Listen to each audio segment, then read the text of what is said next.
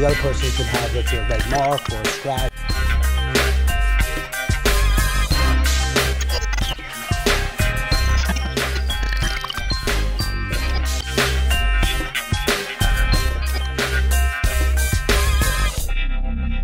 Hey everybody, good afternoon. This is David Kohlmeyer, the Problem Solver. Thank you so much for joining us today. Weekly podcast of the Problem Solver, every single week having amazing people coming on the Problem Solver show, discussing how we're going to solve problems in Clark County. Um, we also have a weekly update with uh, information on the Problem Solver app. You can go to the problem solver dot vegas if you want to get any information. I'm always available twenty-four seven, seven oh two, four hundred, seven four seven four. Uh, anytime anyone has a problem, I would love to help you out. As a retired police officer of seventeen years working in Henderson, Nevada and New York City, I'm basically available to the community to basically help people with whatever problem they have. I have the right resources, whether it's a realtor, mortgage agent, lawyers, uh, nonprofit leaders, community activists. Whatever your problem is, you call me, I will solve the problem. Today, we have an unbelievable guest. Her name is Esmeralda Villeda. Yay, we got it, yes. And she is an amazing realtor locally in Las Vegas, Henderson and North Las Vegas, Clark County, the state. Summerlin, you name it, all of Las Vegas. And she's here today to talk about real estate. Yes. So thank you so much for coming on the show. No, well, thank you, David, for the invitation. Um, it's nice to be in different chairs this time, right? It's it's uh, it's it's it's fun. This is great. Absolutely. So for any of the audience that are listening, because mm-hmm. it's audio and video, basically, Esmeralda is a person that I know for about a year. And I really wanted her to make, I wanted her to become the problem solver for the Spanish en version. Español. Uh-huh. And uh, she has some T V experience, news reporting, field reporting, and stuff like that. Yes, sir. Um, she has an amazing personality, as I know her. Thank you. And so today I want to bring on the show to basically talk about all the stuff that you're doing um, for the greater good of mankind uh, locally here for real estate. A lot of people think, like, how is a realtor, you know, solving problems? But you are actually creating homes for people. Mm-hmm. And the truth is, it's an amazing thing because that's where life is, and is in your home. Mm-hmm. I'm I'm going to be honest, though. I don't build them myself. Okay. I, I, I've done it. Right. I, I was, I worked in construction. I was an electrician as well, but listen, okay. I, I'm not going to cross that line anymore.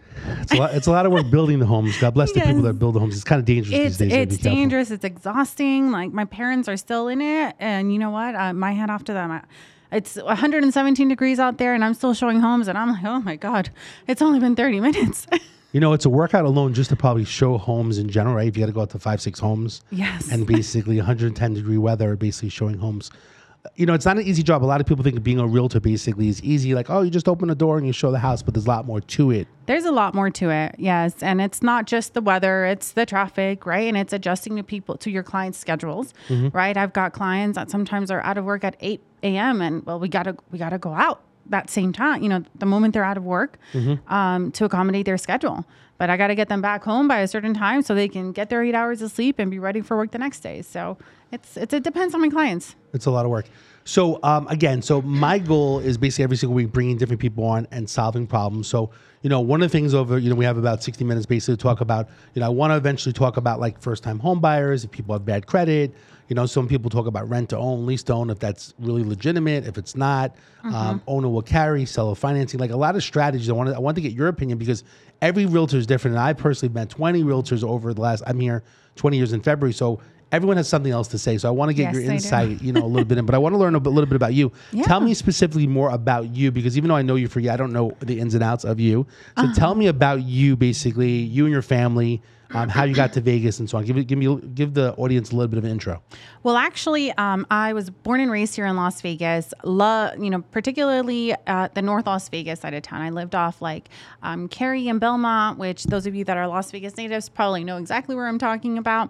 A little bit more of a challenging neighborhood for the time that I grew up there, right? Uh, nonetheless, I graduated with high honors at Rancho High School, class of twenty eleven. Shout out for that. Um, class, you know, graduated top three percent, full ride scholarship to U N L V. Amazing. Um, during my time in Rancho High School, I served as the president for the Hispanic Student Union.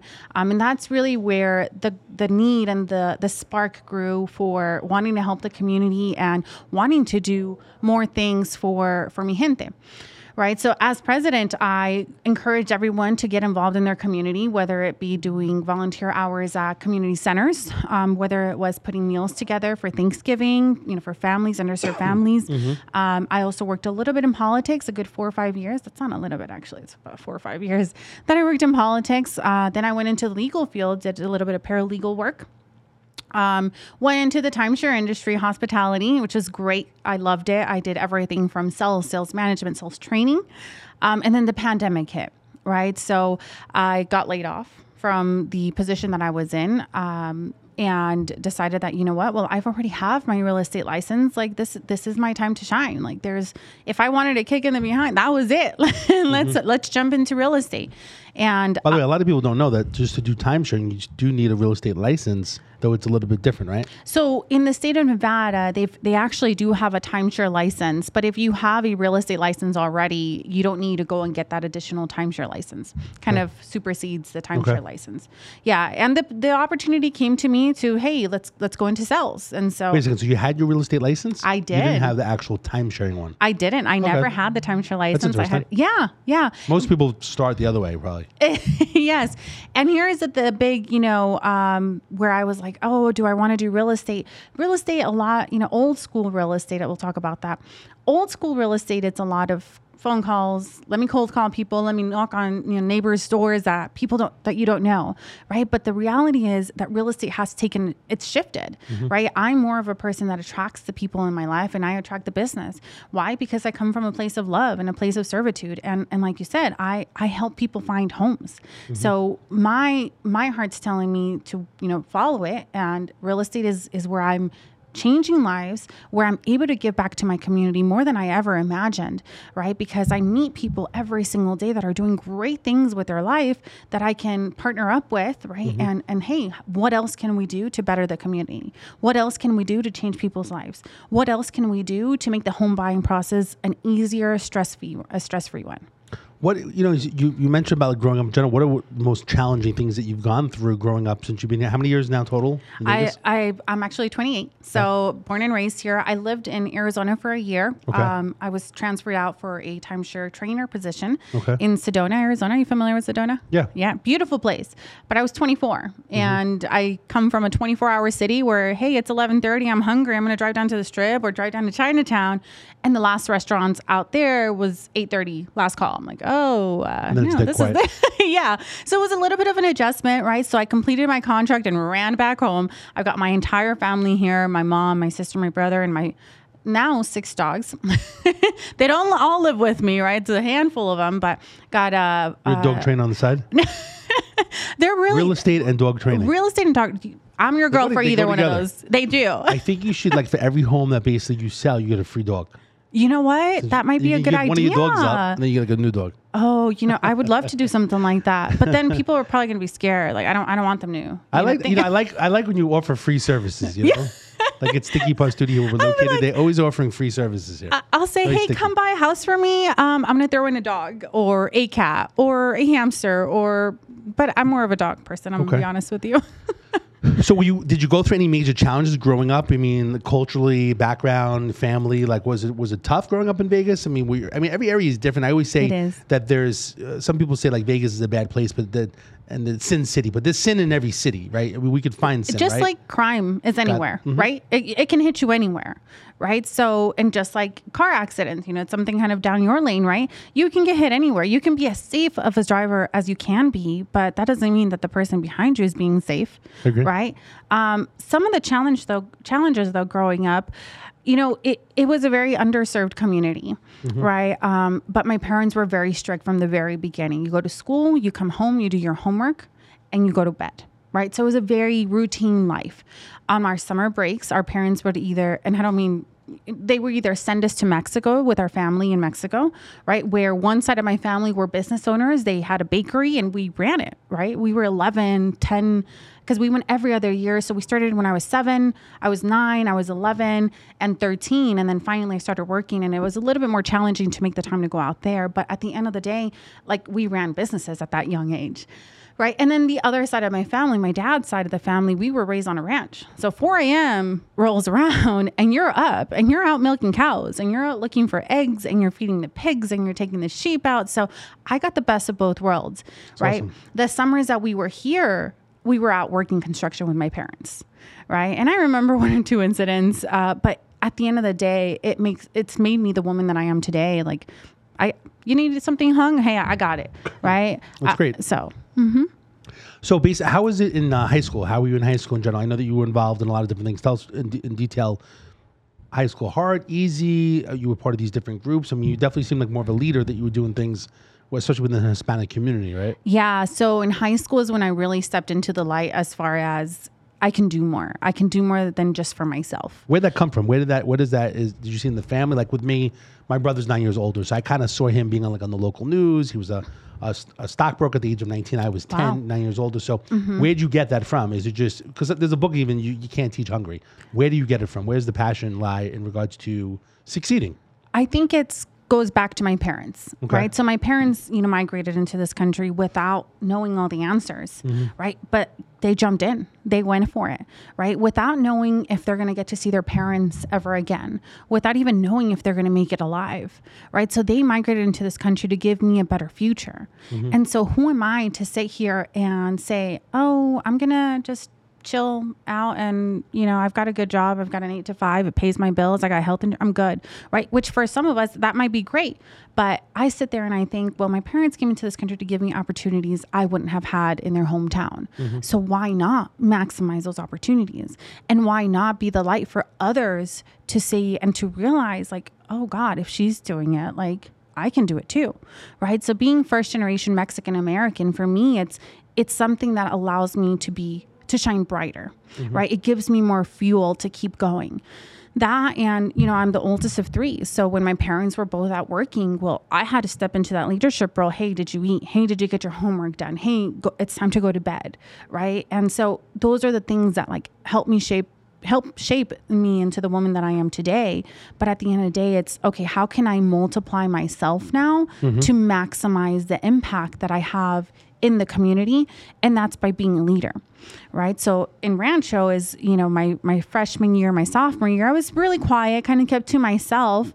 Um, coming from middle school where I, I played in the band, I was, uh, I played in the pep band as well.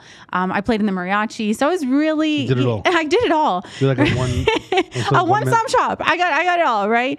Um, and then it was really my junior year that I started getting involved in the community when I, I joined Rancho High School, um, who, um, Councilman Isaac Barron over in the city of North Las Vegas, mm-hmm. he was the advisor for that club. Um, so my junior year, I really started getting involved with them. That's where I noticed like, oh my God, this is, it's really rewarding to be able to change people's lives and put a smile on people's faces and help someone. Right. And then my senior year, I decided to run for president and, and I got elected. Right. And during that senior year, I got to see so many things, you know, evolve right in front of my eyes, whether it was a shy, timid girl that's a junior that is like terrified of, oh my God, how am I going to pay for college? And letting her know, hey, there are scholarships out there. Hey, I can help you with the scholarship application. I'm learning myself, but we're going to figure this out together. Right. Um, That's where that hunger came from, for change, for opening doors for others behind me. And it's always about having that conversation about who am I bringing up with me, right? Because I'm not going to change the world by myself. I need people around me that absolutely. Are together. We're going to be, you know, we're going to working together as a team. Dude. Absolutely. And they always say by hanging around with people that basically are positive, like yourself, like minded, yes. you know, basically going to rise together. If you're hanging out with people basically not doing much or they're doing drugs, whatever, absolutely. You're not going to amount to much. So, I mean, the keys. So, so a lot of the people that you were hanging out with during the time during high school were positive people? They were. They were people that saw potential in me, right? Awesome. People such as yourself, right? You talk about wanting me to, you know, co-host in Spanish. Listen, I love it because at the end of the day, it just lets me know, hey, I've got more potential I can tap into, right? So the people that I, I still surround myself with, I attract into my life because I'm, I'm working and I'm thinking at such an elevated level of gratitude, of love, and, and passion for what I do. So those are the people that I'm attracting into my life. And that's the people that I want to surround myself with. You got a negative Nancy every now and then. Listen, I'll sit down and I'll give you a pep talk. But at the end of the day, we're cutting it out after this pep talk. Yeah, I mean, basically you have to cut out the negative people in general. Yeah. You know, it's interesting over the weekend, as you know, I do real estate investing on you the do. side. I went to a real estate class uh, for three days, Friday, Saturday, Sunday of last week. Oh, how but, fun. But it was interesting because they always say, which in some regards, you know, that if you're an immigrant and you come to this country, like you don't know any better. You only know that it's American, that you could succeed. Yeah. And people that are immigrants, like there's no negative stuff that's out there that they basically can go out and basically do whatever they want. If you want to buy a home and so on, like how hard is it in like Mexico to go buy a house? You know, Mexico is not, I, I haven't done real estate in Mexico. I'll tell you that. But supposedly it's very difficult to buy. Like you can't just go get a house with no money down or three and a half percent down or. No, so, so fin- right? financing is a lot different here in the United States. I'll tell you that right off but the bat. But it's got to be better, right? Here in the U S. Yes. Yeah. yes.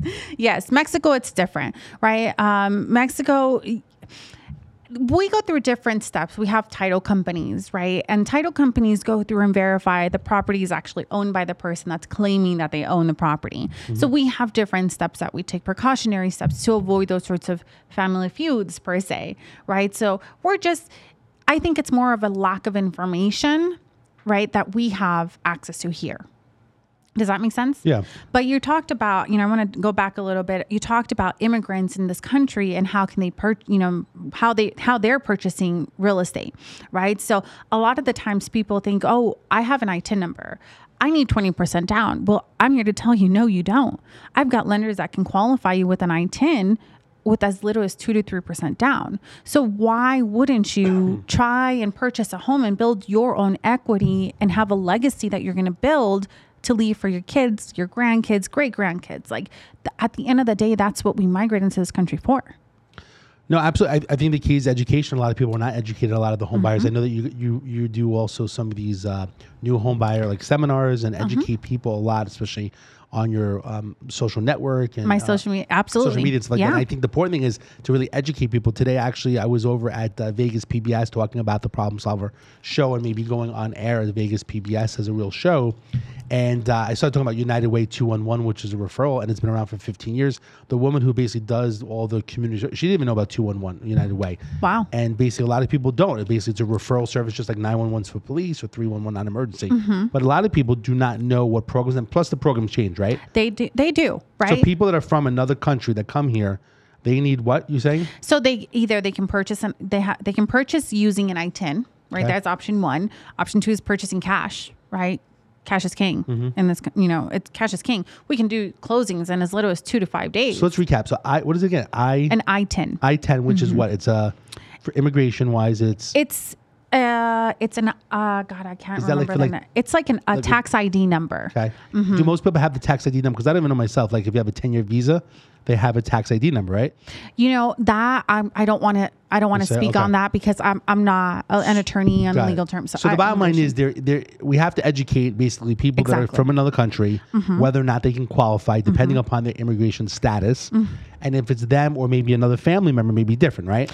Yeah. Because so a lot of people can buy from other countries. It's not so easy just to go buy a home, but mm-hmm. it seems here in America, basically it's a lot easier, which thank God that it's like that, you know, for people. So immigrants, people that come to this country, you got to get someone like with you and basically talk with a mortgage agent to basically see what you can qualify for and what sometimes it's different strategies, right? Because the husband or the wife, maybe the wife can qualify, maybe the husband can't because of the status, right? They have to wait a certain period of time that they're in America and stuff. And that's where having a good lender that knows their craft mm-hmm. is important, right? I do my job as a realtor. I negotiate on your behalf. I submit offers on your behalf. I make sure the deal is going through smoothly. I'm there at inspections, appraisals. I'm there every step of the way. Mm-hmm. But I can't do my job if I don't have a good, strong lender That's on key, my right? side, mm-hmm. right? They're really the ones that are working the numbers. They're the ones that are making sure that we've got employment verifications. We've got... Um, Uh, credit checks. They, they're the ones that go through and do real the nitty gritty.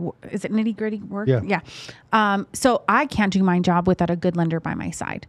Right. So that's always going to be the first step. And that's what I always promote on my, on my social media is, hey, listen, call me, right? I have a handful of lenders that can qualify you, whether you've got six hundred, five hundred credit score, an I T I N number, like we've got solutions for what you, for your situation. So bottom line is you got to call Esme in regards to absolutely sitting down, Do you go sometimes with the lender and with the client as well together? I do. Okay. Absolutely. So that's rare. A lot of a lot of a lot of agents don't, right? Because you really care. You're really trying to help them. So absolutely. You want to basically walk them through it. And since they know you and have a relationship with you, basically, they feel better probably going with you to a lender exactly. as well, just to sit down and talk.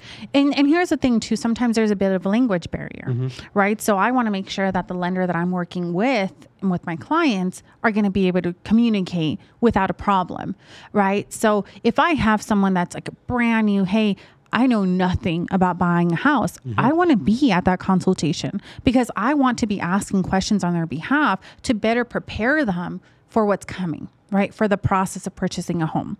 I want to make sure that my lender is doing their job as well, as far as, hey, is this the best rate we can get?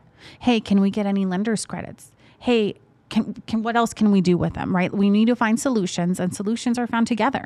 So I'm there every every step of the way. It takes you six months to, pro, to uh, qualify for a home. I'm gonna be calling you every month, right? Because I want to make sure that you know that we're we're in this together. You know, it's interesting because even I think because you've been a realtor for a bit, that basically that sometimes we're also desensitized with the words, like when you say like lender's credit, like people don't even understand. They don't understand it. And then I think that you have to like, you know, it's not the not that people are dumb, but we want to dumb it down a little bit, like because basically simplify right, it. The word simplify. It. Yeah.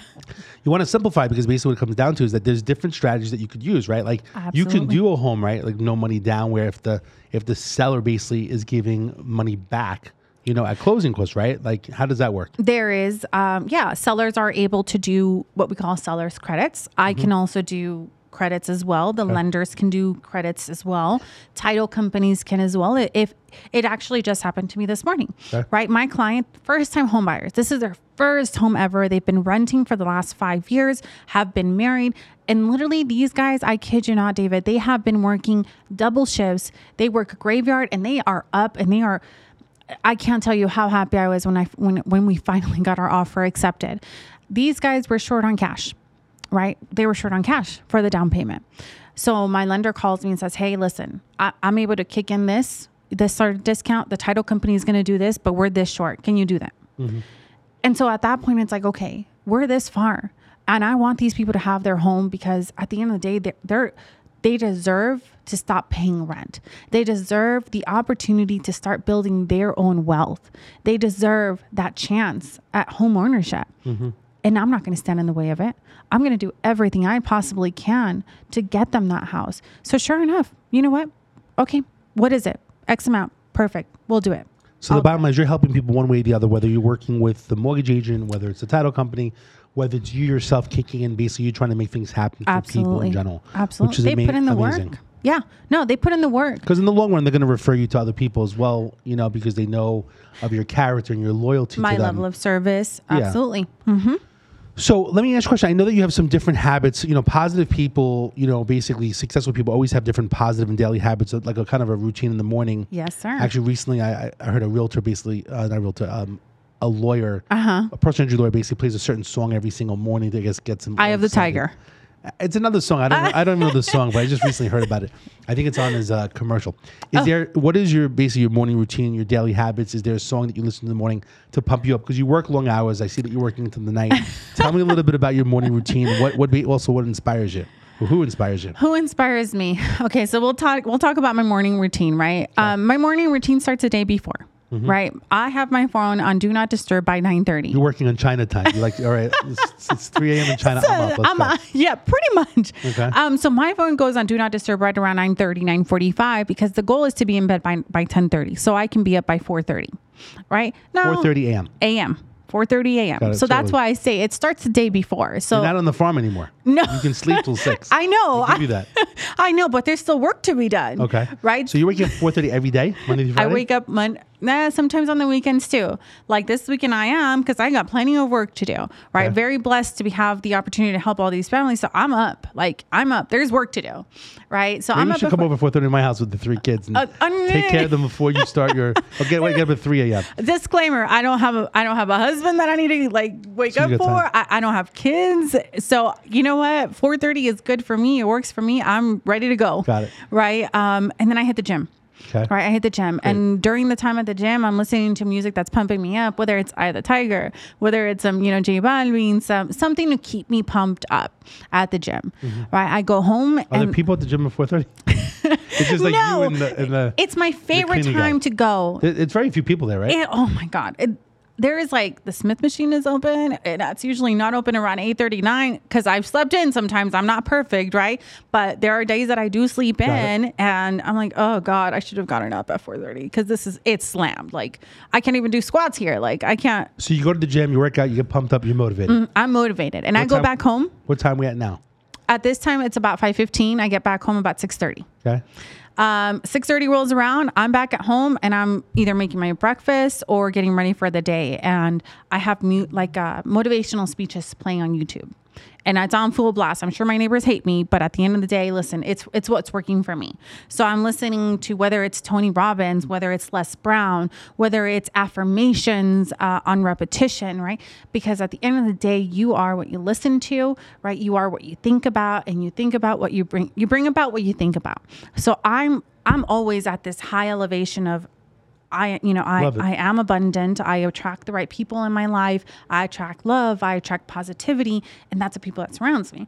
Right. So that's how I get my head straight. All right. It's business mode now. It's interesting because they don't teach it in school, you know, and I always think like self-improvement. Like I've been through a lot of seminars myself, or mm-hmm. P S I. I've been through Tony Robbins. Um, I saw um, Christopher Reeve when he when he was injured in the wheelchair after his accident when mm-hmm. he was alive uh, in New York City, Madison Square Garden. So a lot of different people. So I've mo- I've motivated myself. I don't know where it really comes from. Like I said, maybe my brother, um, but basically, it's amazing that you do that. I mean, think about if everyone really did that. I mean, first of all, waking up at four thirty is, is one thing on the whole, but even affirmations, being positive, listening to, you know, yeah, um, especially in the car, right? They say it's a lot of wasted time when you're driving, right? Listening to this stuff is important. I used to do Absolutely. a lot more of it. Mm-hmm. I guess these days I'm just on the phone constantly. Um, and, and being on the phone is okay too, right? There are times that I'm on the phone, you know. You should make time. I do believe in self-improvement, reading like a book a month, you yeah. know, stuff like that. I mean, so I think it's part important. of my mo- morning routine is reading ten pages in the morning and awesome. ten pages in, in the evening. Now, I'll be honest, I, I sometimes will try and take a shortcut. I'm I'm just going to sit here and read twenty pages right now in the morning, right? I go to the office, I read my, my twenty or ten pages, depending upon the mood, mm-hmm. right? If I've got plenty of work to do, but I always, always, always make sure I do my affirmations okay. every morning. It's great. It's amazing. Affirmations every morning. Do you do morning. it in front of a mirror?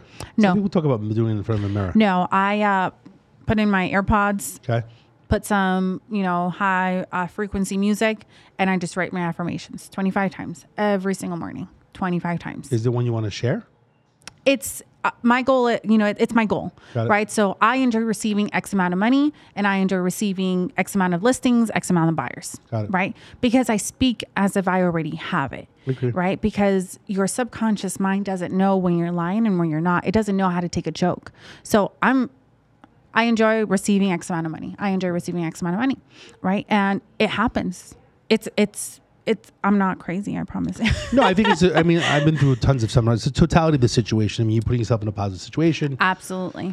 And, and you know, here's the thing too, David, I want to point this out too. Even if someone cuts me off at the end, you know, because it happens, right? We go back to, I can be as safe as a driver, but at the end of the day, people aren't as, as safe as I am, right? Um, if someone cuts me off in the freeway, or someone cuts me off at, at a light, or they're honking at me. Okay, you know what? You're probably having a rough day, but I don't let it affect me because I'm so focused and I'm so dialed in. Like, I got things to do. I'm not going to let this little person, right, who's having a terrible day, that all they want to do is they want to ruin someone else's day. Well, guess what? You're not. Mm-hmm. Right? You're not. Because I know I've got a vision in mind. I know what I'm doing. I know my purpose. And I'm not going to let little things like that bother me. It's funny. My I laugh because my dad, you know, seventy-seven. He's in the car. Even when I was a police officer, he did some ride-alongs that if someone was driving a certain way, like you can't pull over every single car. And then if you basically you're driving, he's like, look at that guy, look at that driver. I'm like, you know, why'd you? Let, he cut you off. Like, just you have to have composure. You know, just you can't let yep. it bother you. And these days, the truth in Vegas, a lot of people have guns and, and records. Yes. And when you start getting into this, you know, road rage basically situation, it's mm-hmm. not good. Someone mm-hmm. pulls out a gun on you, so just it's just not worth it in the long, long run. I agree with you, but a lot of people have that issue out here with road rage in general. But yeah. you got to be positive. It's got to be a mental state, you know, yeah. and basically do all the positive things that you do, which is amazing. I'll tell you what too, David, when I don't wake up at four thirty, I'm rushed. I'm rushed. Mm-hmm. And I feel like cutting people off, right? But at the end of the day, it's my fault that I'm that I'm running late. Mm-hmm. So I'm going to take responsibility, and I'm not going to sit there and try and spread the fact that I'm a little bit moody because I'm running late, mm-hmm. it, it's not going to affect me. It's not, I, I'm not going to let my emotions affect anyone else around me, right? So just focus. Absolutely. Mm-hmm. So who's your inspiration? Who inspires you to do these amazing things every day? I mean, basically it's about, and I want to share with you, because you mentioned money. Some people could say, oh, like it's just about money. It's about really succeeding. Like even with myself in general, it's never really been fully about the money. It's, it's more about success and feeling that, you mm-hmm. know, for entrepreneurs, right? It's all about yeah. feeling success and that you succeeded and that you accomplished something. To me, Absolutely. That's the biggest high is, it's like, wow, I accomplished something or did something. Of course, the money helps the situation mm-hmm. to buy some certain things in the long run. As we know, you know, relationships are more important than money. Correct. But we still need money to basically pay for, you know, basic, right? A house and food and supplies mm-hmm. and clothing and stuff like that. So here's the thing, what though. Inspires, who inspires you? Where does it come we'll, from? We'll get to that, okay. right? Here's the thing, right? We talk about being rich, right? Mm-hmm. And being rich has is much more than just having X amount of money in the bank. Right? Being rich is having good, healthy relationships.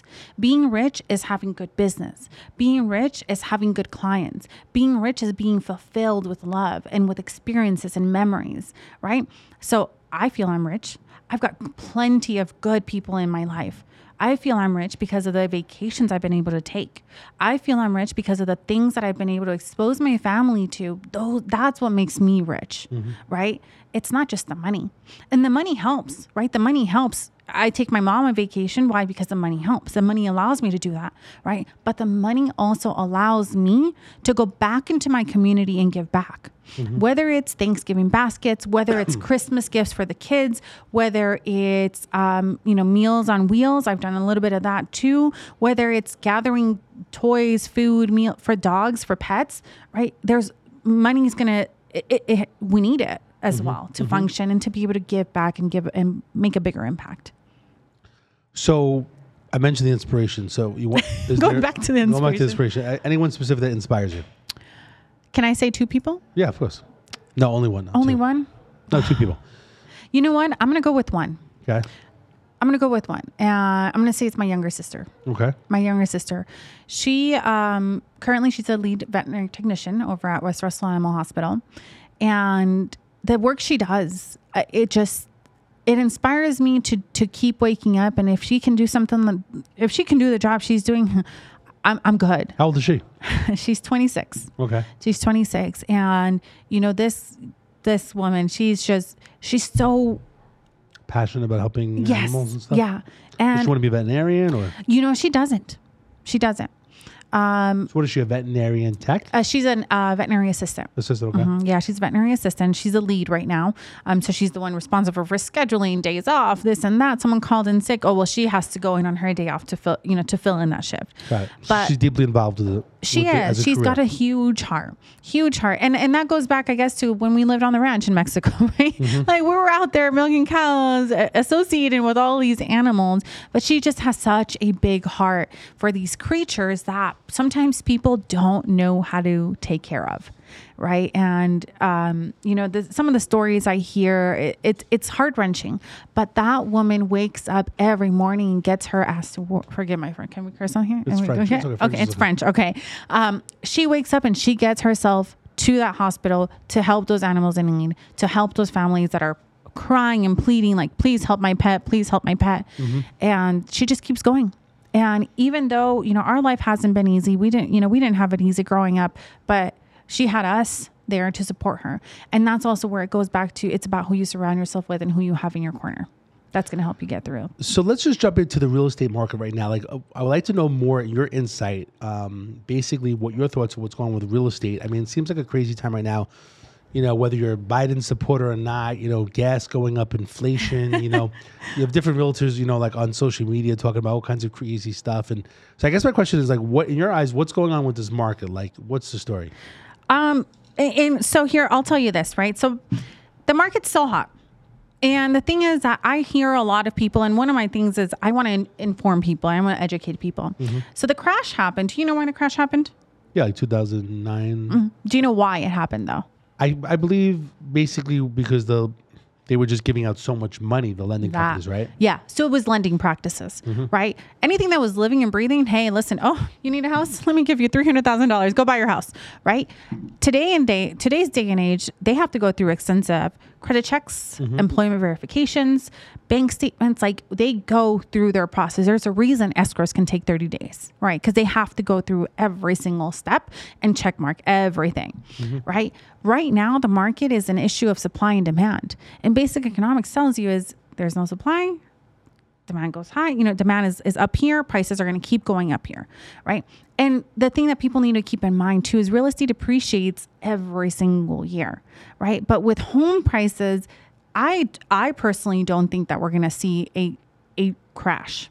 I don't think so. Because everyone's like, oh, I got to wait for the crash. I can't no. buy. I got to wait for the crash. Okay. And let me ask you this though, David. So let's say you're one of the people that went, oh, I'm going to wait for the crash. What if the crash doesn't happen and interest rates go up one percent?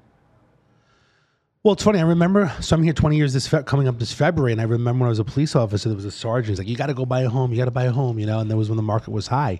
And I didn't buy it. I felt kind of a little bit of ashamed that I didn't buy a home because the other police officers, I was single at the time, wasn't married, no kids. I was kind of, uh, I kind of was a little bit jealous of the other police officers, you know, basically that they have a home and mm-hmm. I'm still renting, though, even though I felt I was living in paradise compared to, you know, being in New York City where things were much more expensive. Uh-huh. But I guess when the when it crashed, it was a good time because basically that's when I bought my first home in two thousand nine. Mm-hmm. And it's a good thing I waited. The home I originally was three sixty. Mm-hmm. I got it for two sixty. I was like, wow, I saved one hundred thousand dollars. And what made me a little bit upset was that, I guess, previous maybe five, seven, eight years back, someone bought that home for one sixty. You know, so I was, at least I felt like I was in the middle. You know, like mm-hmm. I didn't spend the three sixty, but I'm not at the one sixty. Mm-hmm. I'm at two sixty. And then when the crash took place, I actually went back to the one sixty. I'm like, oh my God, you know, I lost one hundred thousand dollars on paper, right? Mm-hmm. And now it was funny. It finally got back to the two sixty, and now it's probably three sixty, four hundred now, and it's not going higher. Mm-hmm. And that's my first home, which I still have, which is a rental property. But good for you. But um, here's the thing, right? It's just crazy. The market has seasonality, and and the the the, the market right now is, is going to have a tendency to slow down, mm-hmm. right? But you as a buyer, with interest rates being as low as they are, w- when people are kind of chilling back, they're like, "Oh, the holidays are coming. The holiday. No one wants to really be shopping, so why not take initiative now?" When interest rates are low, because come first quarter twenty twenty-two, when interest rates start to go up, you're not going to be able to afford the same house you can uh, you can afford to buy now, right? It is still a seller's market. I think it's still a seller's market, right? Because we are still competing up against offers. But at the end of the day, it matters who you hire to represent you in a transaction, right? Because this industry is about relationships. And listen, if I'm going to be working with you, I want to make sure that you have a good impression of who I am and how I work. Right, because you and I are going to be working together for the next thirty to forty-five days until my clients close on their house, mm-hmm. right? So it matters who you hire. You want someone that's going to be affirmative. You want someone that's going to be on top of their things. You want someone that has negotiation skills and people skills. This industry is about relationships that you've built, right? And if you've got an agent that has burnt bridges left and right, do you think people want to work with them? No, absolutely not. No, right? So it matters who you hire in this industry. Especially for the fact that the rates, I guess, you know, it's interesting. So one flyer once it said if home was like three sixty, mm-hmm. let's just say four hundred, four hundred thousand dollars, the interest rate is like two percent. And then the home that's five hundred thousand dollars, you know, at, no, four hundred thousand dollars and, and the interest rate's six percent. Like, it's kind of a weird situation when the interest rate's lower, you're getting the same home at the same payment. Even though you owe more money, the interest rate's lower now. So it's the same payment. So it just, it's kind of interesting times of... So the interest rate, yeah. right? So the lower the interest rate, the more home you can afford, right? Because with a lower interest rate, right now you can afford a three hundred thousand dollars house, but when interest rates go up one percent, you're going to have to bump your price point down to two eighty, two seventy-five. And I'll tell you what, that that price point is... It, it, it's, it's harder to find that home, right? Yeah. I mean... A, a lot of buyers are in that price point, right? So it's going to depend on what exactly you're looking for and what price point you're going to be in. But it really does come back to the agent that you have working for you. Absolutely. Can you explain how, like with F H A financing, like people say now, like come January first, F H A basically that it's going to be a larger value, to, like you can get more of a home with F H A financing. Mm. And then January first, like everyone's going to go out and start buying homes because now you can buy more of a home because the federal government basically is allowing, I don't even know what the, what the numbers are. Let's just say it's three hundred fifty-six thousand dollars mm-hmm. to get an F H A home, like low money down. And then come January first, it's going to be like four hundred twenty-five thousand dollars. So people January first are going to basically go out and go buy more homes. And it'll be even hotter because basically they can get more home because right now, right, if you look up homes up to like, let's say three sixty-five, there's very few. Mm-hmm. Mm-hmm. So if F H A limits basically change, then basically you can buy more of a home. What's, can you explain that a little bit? So I'm not a lender, right? And so I don't want to misspeak on, on, on that. I will say F H A limits have gone up, mm-hmm. right? So what that means is you can buy more house now okay. with an F H A loan. Um, now with people, t- you, you ta- you're talking about, oh, more people want to buy come January first. Well, more people are going to want to buy. Yeah. Cause after the holidays, oh, we're done spending all this money on these gifts. Now we can buy a house. Right. But do you realize, like, what are your priorities then? Do you, do you want to seriously sit there and give your kid, you know, give all these thousands of dollars in gifts, or do you rather save it to buy a house, you know, with your down payment for it, yeah, you know, yeah. for your down payment? Then comes tax season, right? People are waiting for tax season as well. So if you already have the money now, when there's not a lot of people on the market, why not start shopping now? Mm-hmm. Who cares if you close the day before Thanksgiving? You're still going to, like, at the end of the day, you're getting a home, you're building your equity, you're building your legacy. You're not paying someone else's mortgage. So, like, why is it bad to have a rental? Like, some people say, I love renting, and renting's the best. Like, what are your thoughts about renting? Renting works for some people, right? It works for some people. Mm-hmm. Owning is also not for everybody, right? I, I personally am going to be a huge advocate for owning. Mm-hmm. Right. I understand that there are certain conditions or certain situations that you probably can't buy just yet. Right. In which case, I will gladly help get you into a rental. But I want to make sure that we've exhausted our options as far as buying. Right. Because I rather have you building your equity and building your wealth than someone else's wealth. What does it mean when people say, like, generation wealth with real estate? Generational wealth. Real estate. Uh, so when you own a home, you own it. Free and clear. You know, once you're done paying it, you want it free and clear. Okay. So it's something you can pass on to your kids, or it's something you can pull the equity out, go buy a second home, have first home as a rental, and now you have a bigger home for the entire family.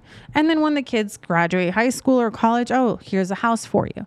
That's what we call generational wealth, right? It's setting the example of, hey, if I can do it, you can do it too, right? And that's how people start building wealth using real estate equity. Using, learning how to use their equity, learning how to, you know, purchase properties, distressed properties, properties that they can rent out, right? At the end of the day, if your mortgage, let's let's say, for example, you buy a a, a condo, an apartment for one hundred thousand dollars, right? Your mortgage on that could be eight hundred bucks. You can rent it for fifteen hundred. Like, you're making seven hundred dollars off of it. Mm-hmm. So, like, that's what we talk about. When we think about generational wealth, it's that, but it's also the knowledge of, hey, don't be scared of the market. Hey, we can become wealthy off real estate. We just learn, need to learn how to maneuver it. It's interesting because, like, my parents bought a home, you know, fifty years ago in New York City. It was like sixty grand. They just sold it for like seven hundred thousand dollars. And of course, I want my parents to live as long as possible. But technically, that money, right, would help the next generation. Like, let's say me now. I'm fortunate that I, I bought real estate. I moved to Vegas. And things were cheaper, no state tax, no city tax. So I was able yeah. to afford a bigger home and then buy real estate. But technically that, right, the money basically helps my generation, then helps my children. So uh-huh. the truth is you're really benefiting each of your generation of your bloodline yes, you are. by buying real estate, even one piece of real estate. Mm-hmm. Imagine if you bought a second piece of property. It's different if you're an investor and you're buying different properties. Mm-hmm. If you mm-hmm. buy one home, it's a home for you and generational wealth. Imagine if you buy one more home. Even my parents, imagine if they would have bought one more home, which they probably couldn't afford, but if they were renting out, or they had that mindset or the education, the education. From, from a mortgage agent, mm-hmm. from a realtor, and basically trying to buy one more home, they would have had another seven hundred fifty thousand dollars that when they retired, they would have it in the bank account mm-hmm. and maybe live off of the, whether it's four percent or five percent interest rate, mm-hmm. and they would their lifestyle would be a little bit easier. Mm-hmm. Not that they have it so hard, but it would be even nicer, the extra money, right? So mm-hmm. people just don't really understand that. I think, again, it comes back to education. Now, we're fortunate yes. that people get to meet with you, and you have these different Absolutely. lenders and different people mm-hmm. to make basically buying a home an easy to and understand. A possibility. Mm-hmm. A lot of realtors don't talk the way that you speak about, and they don't educate people in general, so they don't understand that. Like, I've never heard anyone realtor say, you need to basically create generational wealth for you and your family. And like I said, I met with twenty realtors when I came out, and nobody ever said that. They always say, what part of town do you want to live in? Like, I don't know. I've, I haven't been here. Like, I want to know the why, mm-hmm. David. I want to know the why, mm-hmm. right? Because that's the reason that I'm going to be out showing homes, right? You're talking to me about, you want to buy this house. Okay, why do you want to buy this house? How many bedrooms do you want? But why, right? I want to understand the why behind it, because you, you're learning a little bit about my why, right? It's knowledge. It's it's information, mm-hmm. right? But I want to be able to to to hit it home with you, to hit a home run, right? Okay, you want this because your kids need to be in a safer neighborhood. Okay, great. Listen, my job is to show you what you want, right? You want this because you want to be able to pull out the equity in ten years so that you can pay for your children's college education. Great. You want this because you want to house hack it and you want to buy another house in two years. Great. I'm going to help you. And I'm going to also help you find some roommates for it. Right. So it's all about what is the bigger picture? What is the purpose behind you wanting to be a, a homeowner? Right. I, for one, don't want to be paying people's rent. Right. But I know for a fact that there are certain situations that we do need to rent. Right. People that have filed bankruptcy, they need to rent for a little bit. Right. And I'll tell you this right now, too. The rental market is probably even more challenging than buying right now. Even though we do find ourselves going against multiple offers, the rental market, like you've got people that are offering over what they're asking for. Crazy. So it, and, and you're thinking about, so with rentals, right, you have a deposit, you have a security deposit, an admin deposit, a key deposit, a, a, yeah, an admin fee, all these fees that start to add up. It's probably less to buy your own home, right? It, yep. Because there's down payment assistance programs out there, David, mm-hmm. that they can use. Right. There's down payment assistance. There's gift from fam- gifts from family. Right. There is lender's credits, agent credits, seller's credits. Right. So at the end of the day, it's just it, just talk to a lender. So probably let's just say the average rent is, let's just say twelve hundred dollars. Let's uh-huh. say I know it's going up. So first month, twelve hundred dollars, mm-hmm. deposit twelve hundred dollars. Maybe an a admin key, fee, key fee. Like a couple hundred. I've if seen a couple a dog, hundred. It could be three to five hundred. Another, right? uh-huh. So basically you could be at between three to five thousand just to rent a place. Yes. And technically you can go buy a place with the like down payment and, yeah. assistance program, which what's which, the lowest have you seen that that, that my clients have had to come out of pocket? Yeah. Um this morning actually. Um, but mom was helping. So total out of pocket cost for them was sixty seven hundred. They use a down payment assistance program. sixty-seven hundred dollars. And was family helping them pay the sixty-seven hundred dollars? Mom gave them five thousand dollars. They came out of pocket seventeen hundred dollars. And they're allowed to basically have family gift money gift in order mm-hmm. to basically buy. And that's all lenders. Uh, that's a, that's in the lane of the lenders, got right? It, the lenders have different rules. The bottom line is a different strategy that you use with the lenders. Absolutely. You have to get with the licensed lender basically to figure out what you can do. Absolutely. Whether family can help you, whether money has to be seasoned, whatever uh-huh. it may be. Seasoned, yeah, that too. When, you know, I've got plenty of people, oh, I got money in my, you know, mattress. no, no, no, no, no. Like we need to put that money in the bank, right? P- the, they're going to go through their process. They need to verify where is this money coming from, right? So there are certain things that need to be taken, steps that need to be taken to get ready to buy a house. And just because you're talking to a lender today doesn't mean you have to be buying a house the next day, right? There's work that needs to be done and it's okay. Like at the end of the day, everyone has some work that they need to do. But the best part about it is that you get to have a team that's backing you up during this whole process. So why not get the answers that you need so that you can take the steps necessary to be ready in a year, six, three months. Like the more information you have, the better prepared you are. And the, you know, my job is to set you up for success. Mm-hmm. That's all I'm doing. What strategies do you have? Anything specific and different? Like I said before, when I, you know, the twenty years I've been here and investing, mm-hmm. I'm always looking for a realtor to say, what is a strategy? Now every, it changes every year. So what would be your, if you want to share a few strategies, if someone gets with Esme, mm-hmm. what strategies do you do have? You already have the lenders. I have you, great you, lenders. Mm-hmm. You have a relationship with these people. You're going to go with them yes. as well. Anything a little bit unusual or different that basically that um, that you do differently than other other people? There's a few things, right? And there's a few things, and, and that's part of the services that I bring. I I, I pride myself in the level Top of service strategies here with Esme. Not necessarily, but at the end of the day, you know, that's why you hire me to represent you. Got it. Right? I've got connections left and right. I, I have a great. I, I know the industry. I know how to work. Right? I know. I'm here for you at the end of the day. I've got clients that text me at eleven thirty. Listen, if I'm still up, I'm still responding at the That's end awesome. Of the day, right? Because it's a scary process as mm-hmm. well, but it's important to know that you've got a good network mm-hmm. that's going to help ease the the nervousness, ease the, the fear, right? Because I'm more of like, okay, let's let's work together. All right, where are we at, right? So let me give you an example. You know, every day I get different phone calls as the problem solver. People mm-hmm. call me, people refer me. The number's basically out there, you know? And then basically, so I had a call the other day. A guy says he's making like twelve hundred dollars a month. I think it was like Social Security or a little bit of disability. twelve hundred dollars a month. And he started talking to me about, hey, I want to find a place that I can do like rent to own, lease to own. And it's interesting Because I find certain people know these phrases, rent to own and lease to own. Mm-hmm. For what my knowledge is, it really doesn't help people in the long run. It helps the, the landlord because sometimes they're getting extra money. Most people don't seem to really succeed with this lease to own and rent to own. What are your, what's your thoughts with that? Like I said, he only had twelve hundred dollars a month. He basically started talking about lease to own. Mm-hmm. He doesn't really have much money in general. To me, I was going to refer him basically to a realtor or a mortgage agent, but actually a mortgage agent would be first. It's margin. To, to get mm-hmm. him to get qualified. To but it just didn't seem, for. He seemed pretty confident, like like he can get like a rent to own or lease to own that. And I know there's some different websites that are out there. What are your thoughts about this rent to own or lease to own? My thoughts are get everything in writing. Get everything in writing. Mm-hmm.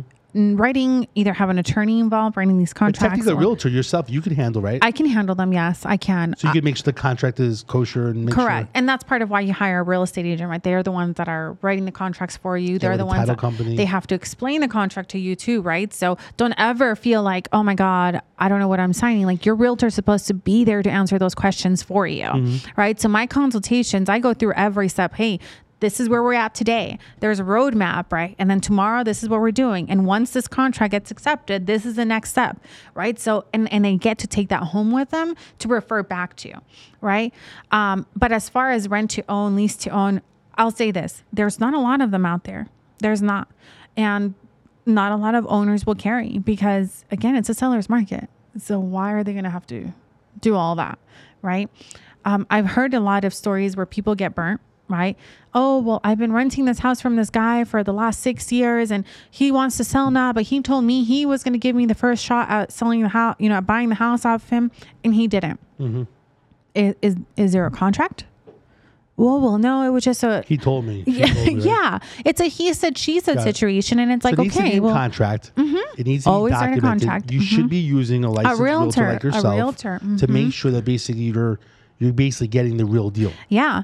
Another thing too is, you know, I can't stress this enough is get a realtor that is going to speak your language, right? Um, my first week in the industry, David, and this broke my heart. I, I it really, it, it took me back. I'm like, oh my God, do I really want to be in this industry? I had a gentleman, a senior, he was seventy. I think he told me seventy-three, um, had two houses. One was for sale. And he says, it's been on the market for six weeks, six months. Says, he says six months and they've been showing the house and it doesn't sell.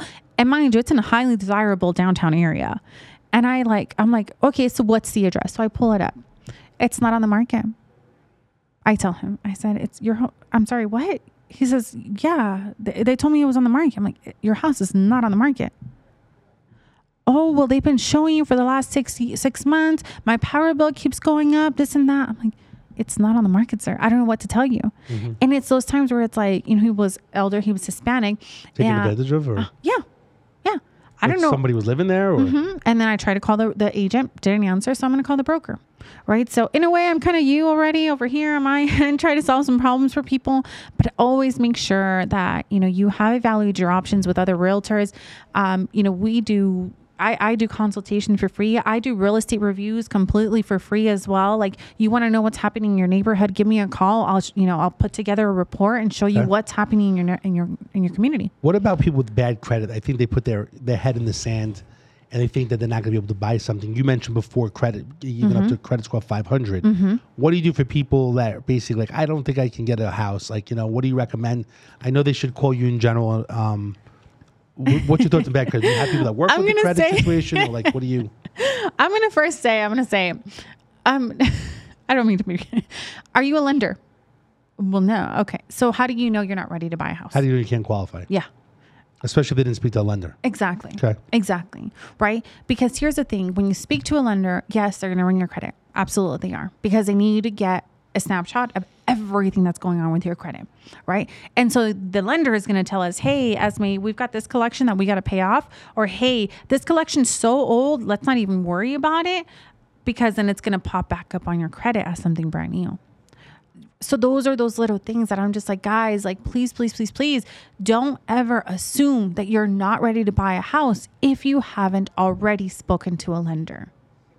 Does that make sense? Yeah, absolutely. The bottom line is you got to get with the You with know, a licensed lender. Educational lender mm-hmm. to find out whether you can qualify yeah. or not, and not play around and, and it's, put your head in the sand mm-hmm. and get with someone positive like yourself yeah. to basically make things happen. And that's the thing too, David. Like I've got, I got people that say, oh, well, I spoke to a lender and he told me I'm like six months out. Okay, well, great. I want to be in your corner the next six months. I want to check in with you, see how you're doing. How's your credit doing? Did you pay this off? Did you? It's an accountability partner that you're going to have mm-hmm. during this entire transaction. So why not pack yourself with the information, arm yourself with the information necessary to get ready to buy a house? So I know we're going into the holiday season, basically. Yeah. Uh, we got November, we have Thanksgiving. We yes. have, I can't believe already we're like November, December. I don't know where the... the year went uh-huh. in general. What are your plans for the holidays? Are you doing anything for specifically for any of the communities, any events that the problem solver can be a part of and help you with? You know, so right now I feel like I'm Santa Claus. Like, what could what can I do? What, what can is, I do? What do you wish? What's or? in my problem solver bag? My knapsack. Well, you know, my black knapsack. I love that. No, I love that. So right now I'm currently partnered up with the uh, Rancho High School Homeless Advocate. Okay. Um, you know, again, never forgetting where I come from. Rancho High School is where I graduated from. They have about a hundred homeless families. And mind you, I didn't know this up until last year when I, mm-hmm. when I helped them as well. I didn't know this when I attended, you know, Rancho. Um, they've got a hundred families that are homeless. Are they homeless where the kids actually go to the school too? Yeah. Yeah. And so the, the kids are in school, the kids they're are in homeless, school. Mm-hmm. and they're living on the street. Or but they're still going to school. But they're I still going to school. I couldn't even imagine the day of someone dealing with that. I mean, it's it's, it's it, it just comes to show, David, that those of you that like... But they're still going to school, you know? You are you define who you are going to be, mm-hmm. right? And so these students that are homeless, they're still showing up. It's just a matter of showing up and putting in the work. Right? Got to do the work. You got to do the work. So I'm partnered up with the Rancho High School Homeless Advocate, uh, Miss Angela. She's actually the registrar over at Rancho High School. Um, and I'm also partnering up with Mister Uh, Councilman Isaac Barron over at the city of North Las Vegas to feed these one hundred families. Now, mind you, not, not all of them have any means to cook, right? Mm-hmm. So we're doing fifty Thanksgiving baskets, right? And then fifty twenty-five dollar gift cards. Um, so right now, um, I've got different classmates that have been donating mm-hmm. right for the gift cards. Um, I'm also looking for volunteers to help put together these baskets. Uh, so looking for volunteers and sponsors. And sponsors, Got yes. Mm-hmm. And this is, you know, it, it, it's it's never forgetting where you come from and, and, and keeping in mind who are the people that I know that are going to be able to help me maximize the impact. So I'm not sure if you know, but next door, as you know, that we have a few, we invited a few people that know you in yeah. general. They're at next door. Basically, we have a little private studio to watch this particular yes. event. And uh, Travis just came in here with an envelope here. Oh. And basically, our engineer, lovely engineer, basically uh-huh. gave us a, basically an envelope. But I guess maybe it's someone that you're working with. I think they wanted to donate some money oh. to your good cause. But um, so it's G F L Capital Mortgage. Who are they? He is um, Danny Velasquez. He's one of my lenders that I work with. Okay. And, uh, you know, Danny, he's just, he's so amazing. He's also one of those people that want to help la gente get into homes and avoid all those extra fees associated with buying a home. I um, so he he holds a very special place in my heart. He closed my last deal twelve days early, David. Yeah. And a, twelve days early, he calls me up and he says, "Yo, we're ready to close." I'm like, "Oh, hold on a minute, wait a minute, no, like we're not ready," right? But D- Danny definitely has a very very special place in my heart, and and I've enjoyed every second of getting to know him. He's he's someone very unique. So it looks like he's supporting you. Basically, it says here, Rancho check Rancho Homeless Advocate. Is okay. that what it is? Rancho Homeless Advocate, yeah. basically. Mm-hmm. And then basically he's donating five hundred dollars towards the oh good cause to help out.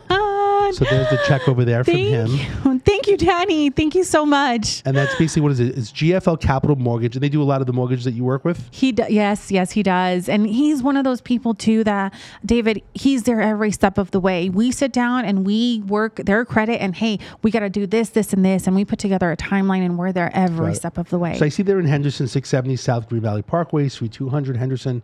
Uh, what's his phone number if anyone needs a mortgage agent? Um, you know what? Let me go ahead and grab that information. So we appreciate him supporting it. So what is it? So right now the five hundred dollars, what do you think that will support? What will that do? So if we're doing twenty-five dollar gift cards, that's two hundred of them. Uh, nope, twenty. twenty of them. I can't okay. do math apparently. so, tw- so twenty gift cards. Yep, five hundred. If they're twenty-five dollar gift cards. Okay. Mm-hmm.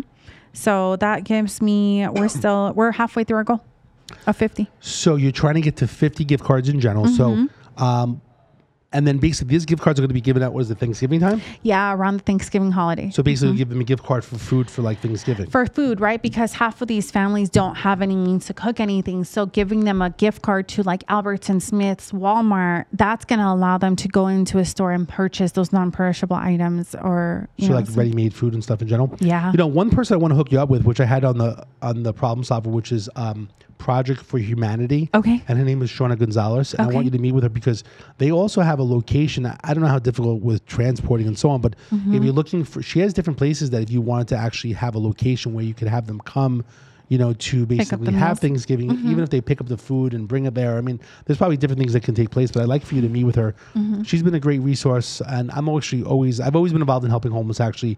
When I was a police officer in Henderson, I used to do a lot of community policing, mm-hmm. helping homeless, getting them uh, homeless voucher programs. And I'm not sure if you know also, which I think you should get involved with, this Operation Home. I'm not sure if you're familiar with it. I'm not, no. So Operation Home, basically, they're trying to get two thousand twenty-two people for the new year into homes if you are homeless, and basically there's a program. Wow. And basically getting people that basically are on the streets, basically getting them into homes. Because as you know, basically I think throughout the U S, you know, there's been a lot of homeless camps, yeah. especially in California. Mm-hmm. And basically they are trying to get, so two thousand twenty-two families will go into homes for a year, and I guess they're going to have a case manager to help them basically uh-huh. try to pay the rent after the twelve months in general. Wow. So I think that you should kind of maybe get on the board or do something with that in general, because it's helping a lot. This is a, this this goes back to what I said, David. We attract the people that we need in our lives. Mm-hmm. and and and I'm always of a person of how can I multiply what I'm doing? How can I how can I be, make a bigger impact in my community? And this is it.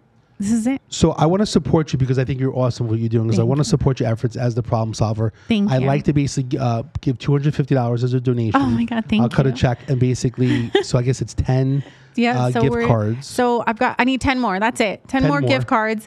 Um, maybe but there shake, are maybe plenty. We shake people down in the room. We'll, we'll shake people down. I will do it as if long as we're feeding families. Anybody next door wants to bring in two hundred fifty dollars or I'm, I need come run inside more, guys. And say, I got two hundred fifty dollars or I owe you two hundred fifty dollars. Anyone next inside. door, guys. Guys, I, I know you're out there. So um, let's even have to manifest this. Well, this is going to walk in here. I need two hundred fifty dollars more to feed these We're waiting. homeless the youth. I don't see anyone at the door. I don't see anyone either. It's the ghost maybe, of Christmas maybe past. They're, maybe they're stuffing their tummy with the pizza. Okay, so as long as they have pizza and drinks, maybe, maybe we'll kick it later. And yeah. watch it later. So you're basically almost at the goal. Yes. So long story short, I actually urge people to basically help you and yes, support you. I'm you. sure you got the two hundred fifty. If not, yes. it'd be great to go above and beyond. I want to hook you up with Shawna as well. Okay. Um, I know you. that we're going to be wrapping up in a few minutes. Question mm-hmm. for you.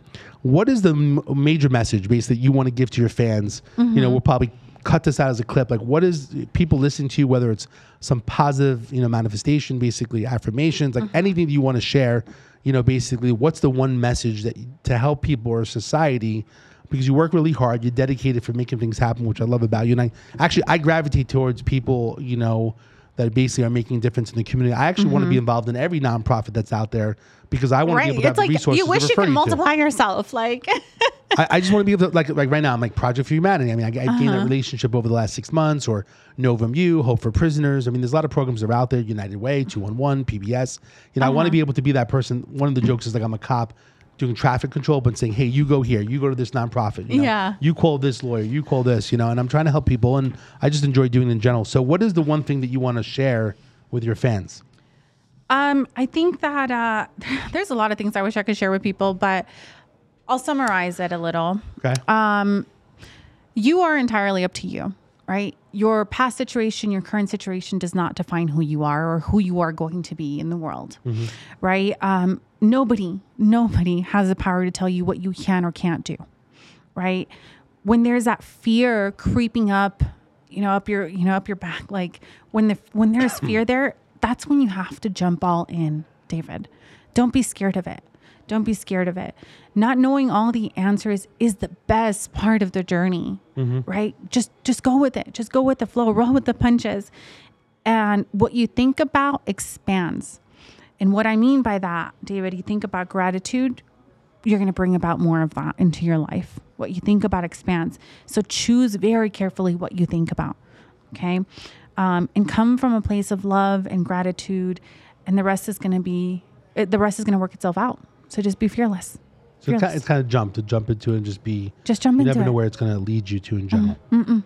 Mm-hmm. Is there anything else that I missed here today in general? I know we covered a lot of different topics. The bottom line is that if someone wants to get in touch with you, Esme, uh, what is your number? Where are you located? You're twenty-four seven, I know. I'm going to test you out just tonight. About. Two, at two thirty in the morning when my baby w- wakes up. I'm like, let me see if Esme really is available. No, no, no, that's a problem solver. That's a problem solver. I, I have I'm, to be in bed.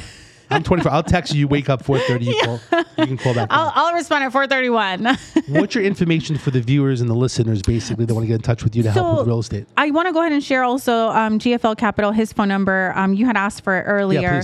Yeah, um, so his name is Danny Velasquez. And let me go ahead and get his phone number. You already stated his, uh, e his address, right? Yeah, I did. Okay, so his phone number is going to be uh, seven oh two, nine oh one, nine oh one three five two five. three five two five. three five two five. seven oh two, nine oh one, three five two five. And your okay. information for the viewers? So my information, um, I can be reached at seven oh two, seven oh three, nine five four two. nine five four two. I can't speak to anymore, apparently. seven oh two, seven oh three, nine five four two. You can find me on social media as Esmeralda Villeda, um, Realtor, or on Instagram at Esmeralda Vegas.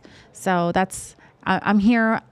You know, even if it's just a question, like there is no dumb question when it comes to real estate, and don't be scared to reach out. I'm here to just as a resource. Awesome. Well, thank you so much for joining us. Thank and you, then David. I want to have you back on the show. I'd like for you maybe to be a, um, like a, a, a guest host, basically, to jump on with me when we have some different people here on the show. Yeah, let's do it. So whenever you have time, I know you're busy, um, but I'd love to do that in the future. So thank you so much for joining. Absolutely. No, thank you. So, so every single week, basically, the problem solver, basically, myself, Dave Kohlmeyer, another problem solver, just mm-hmm. like Esme here, basically are helping people with different problems, whether it's real estate, someone gets mm-hmm. into an accident, they're injured, they get arrested, whatever the problem may be, uh, please contact me. I can be reached at seven oh two, four hundred, seven four seven four. We also have, just real quickly, if you're watching on the screen, we're going to have the problem solver dot vegas, which is basically an app. And basically with that app, you can basically go online, fill in some information, forward it to the right problem solver, whether it's Esme for real estate, for mm-hmm. a mortgage agent, yes, um, her friend as well. So uh, again, thank you so much for joining the show. Be safe, and we'll see you next week.